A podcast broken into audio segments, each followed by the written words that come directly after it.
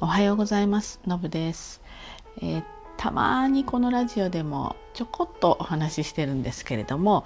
うん、私はですねこうレザーの特にラムレザーのね仕事を、まあ、長年してきてるんですね、まあ、もうそれ以外の仕事はしたことがないという状態で革の専門家なんですよ。それでまああまりこのラジオではあのその辺は強く押し出してないんですけれどもまあね秋の気配がもうそこまでやってきてまあ、今年に限ってはね、まあ、ちょっと雨が長かったりして寒い日もあったりしてねもう間もなく秋だなっていう状態になってきたので、えー、少し今日はまたレザーのことについてねお話ししたいと思います。今日のテーマはね、えーと、本革と合皮ねどうやって見分けるかあと気をつけなくちゃいけないことこれねお話ししたいと思います。え、ねちょっとこれから、まあ、そういったシーズンになるとちょっとレザー見てみたいなとかなんかちょっと着てみたいなとか、うん、ちょっと興味あるけど踏み出せないなとか、まあ、いろいろあると思うんですよね。まあ、レザーってまだちょっと普通の生地の面とかウールとかとはちょっと違うところがあるのでね。でまあ何、まあ、いずれにしてもレザーを見に行ったり買いに行ったりする時に、まあ、気をつけなくちゃいけないことがあるんです。それはですね本革かあの人工比較合皮かっていうところをちゃんと見極めてで合皮がいいっていう人は合皮買ってもいいんだけれども本革だと思って買ったのに合皮だったっていうケースがねかなりあるんですよ。私お客さんやっていて驚くんだけれども私たちから見ると本革と合皮ってもう全く別物なのでどうやったら例えば売る人が間違えるんだろうって思うんですよね。もうおそらくね売ってる人がちゃんと分かっていないっていうことなんだと思うんですよ。で今ね合皮あの安っぽい合皮もありますビニールみたいなのもあるしねだけれども結構ジャケットで4万とかそのぐらいするようないい合皮もあるんです。非常にあの本革とこう判別がしにくいようなあものがあるんですね。ですごく似てるからじゃあ性能も同じで合皮の方が楽かと思いきややっぱり合皮はね本当に持たないですね。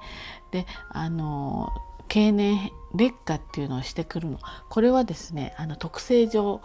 しょうがないんです。で必ず、うん、ベタつきとか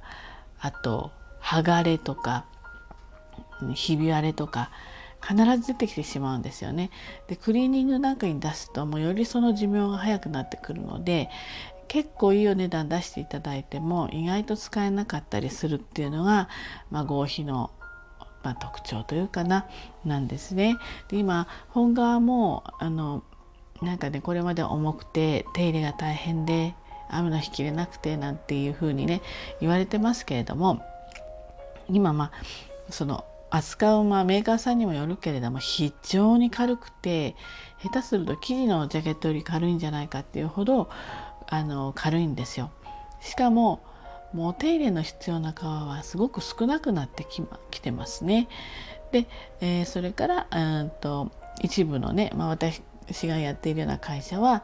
撥水加工がちゃんと効いてるので、えー、お天気も気にせずにね使っていただけるわけなんです。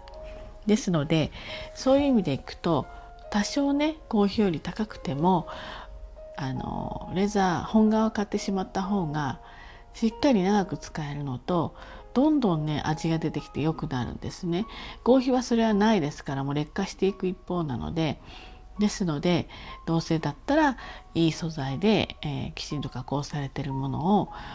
例えばちょっとしたちょっとね分割払いとかそんな風にして買った方がむしろ全然お得かなというふうに思うんですね。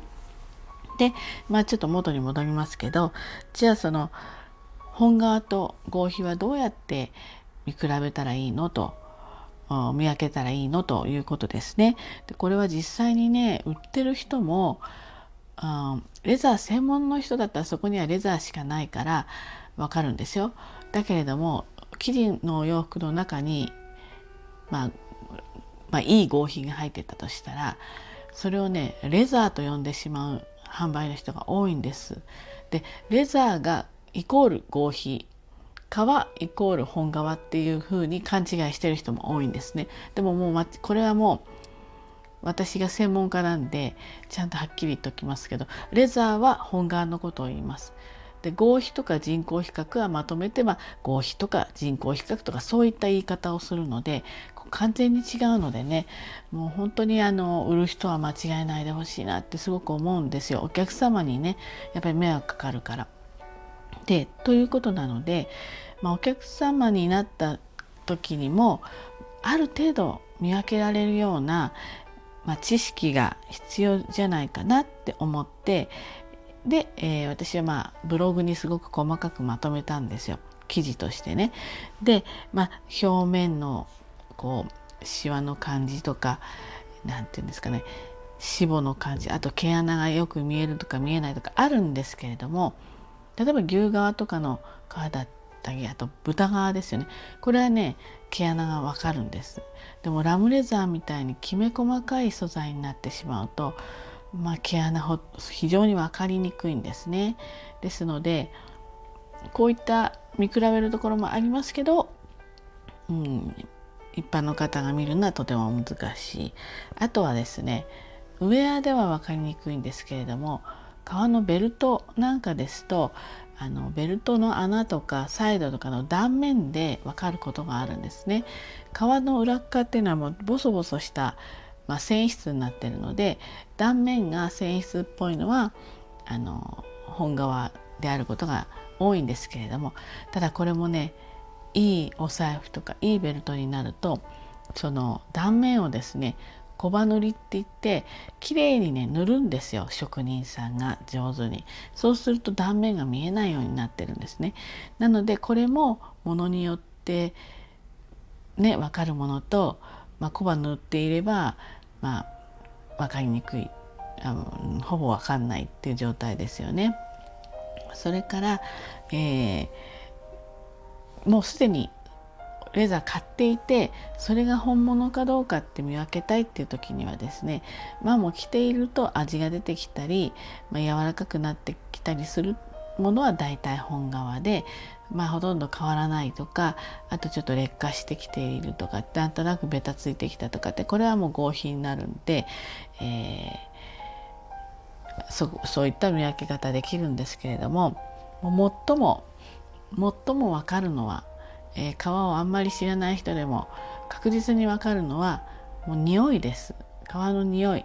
で皮の匂いってねとってもいい匂いする皮と安い皮になってしまうとなめしの、ね、嫌な匂いがしたりするんですけれどもいずれにしても匂いがするんですね。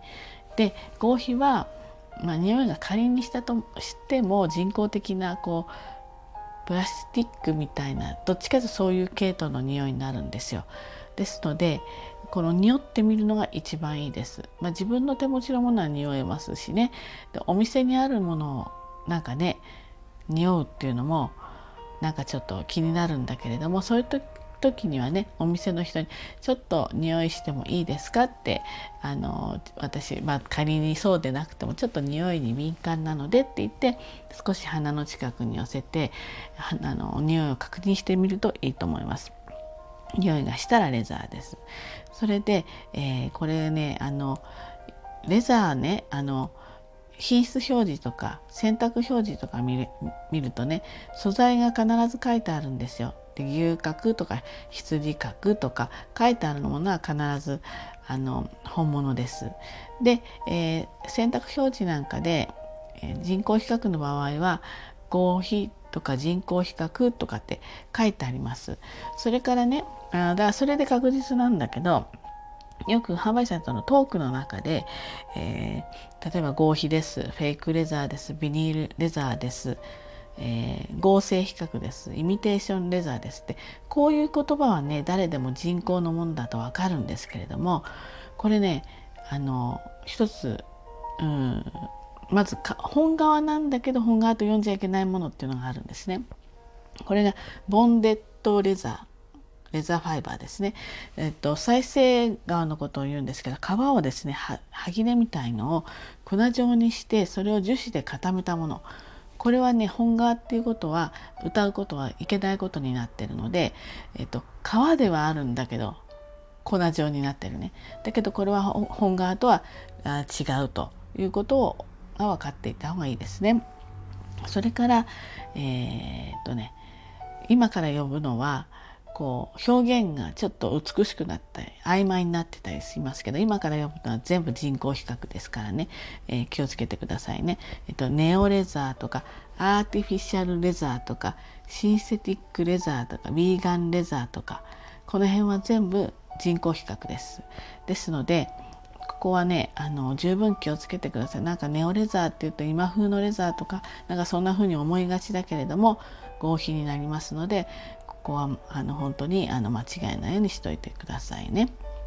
あとは PU とかそんな言い方しますけどこれはもうポリウレタン樹脂を塗布してレザー風に見せた人工比較だったりします。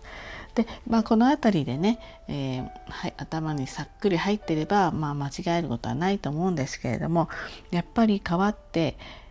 えー、専門じゃない人にとってはちょっとね知識として浅い人の方が多いんですね。なので可愛いなって思って買う時にはできればやっぱりレザー専門の会社きちんとレザーをなりわいとしている会社から買ってもらうのがもう間違いないです。もう失敗もないです。ですのでねちょっとそんなことも頭の隅に入れてください。でこのブログに関してはこのラジオの詳細欄の方にね URL 貼っておきますので